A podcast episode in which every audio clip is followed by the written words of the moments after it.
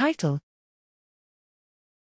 Species Distribution Modeling for Disease Ecology, a multi scale case study for schistosomiasis host snails in Brazil. Abstract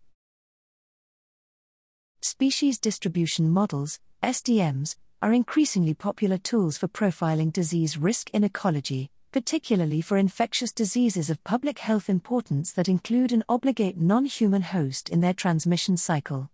SDMs can create high resolution maps of host distribution across geographical scales, reflecting baseline risk of disease.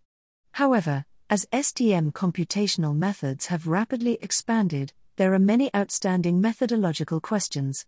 Here we address key questions about SDM application, using schistosomiasis risk in Brazil as a case study.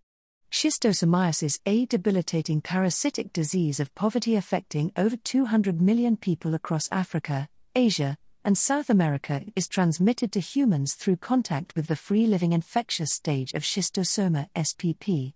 Parasites released from freshwater snails, the parasites obligate intermediate hosts.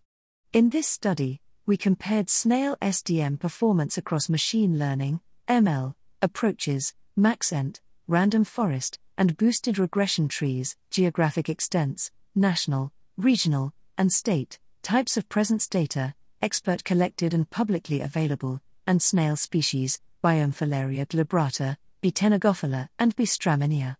We used high resolution, 1 km, climate, hydrology, land use slash land cover, LULC, and soil property data to describe the snail's ecological niche and evaluated models on multiple criteria.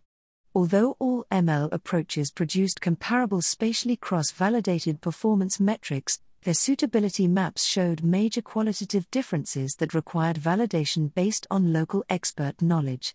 Additionally, our findings revealed varying importance of LULC and bioclimatic variables for different snail species at different spatial scales. Finally, we found that models using publicly available data predicted snail distribution with comparable AUC values to models using expert collected data. This work serves as an instructional guide to SDM methods that can be applied to a range of vector borne and zoonotic diseases.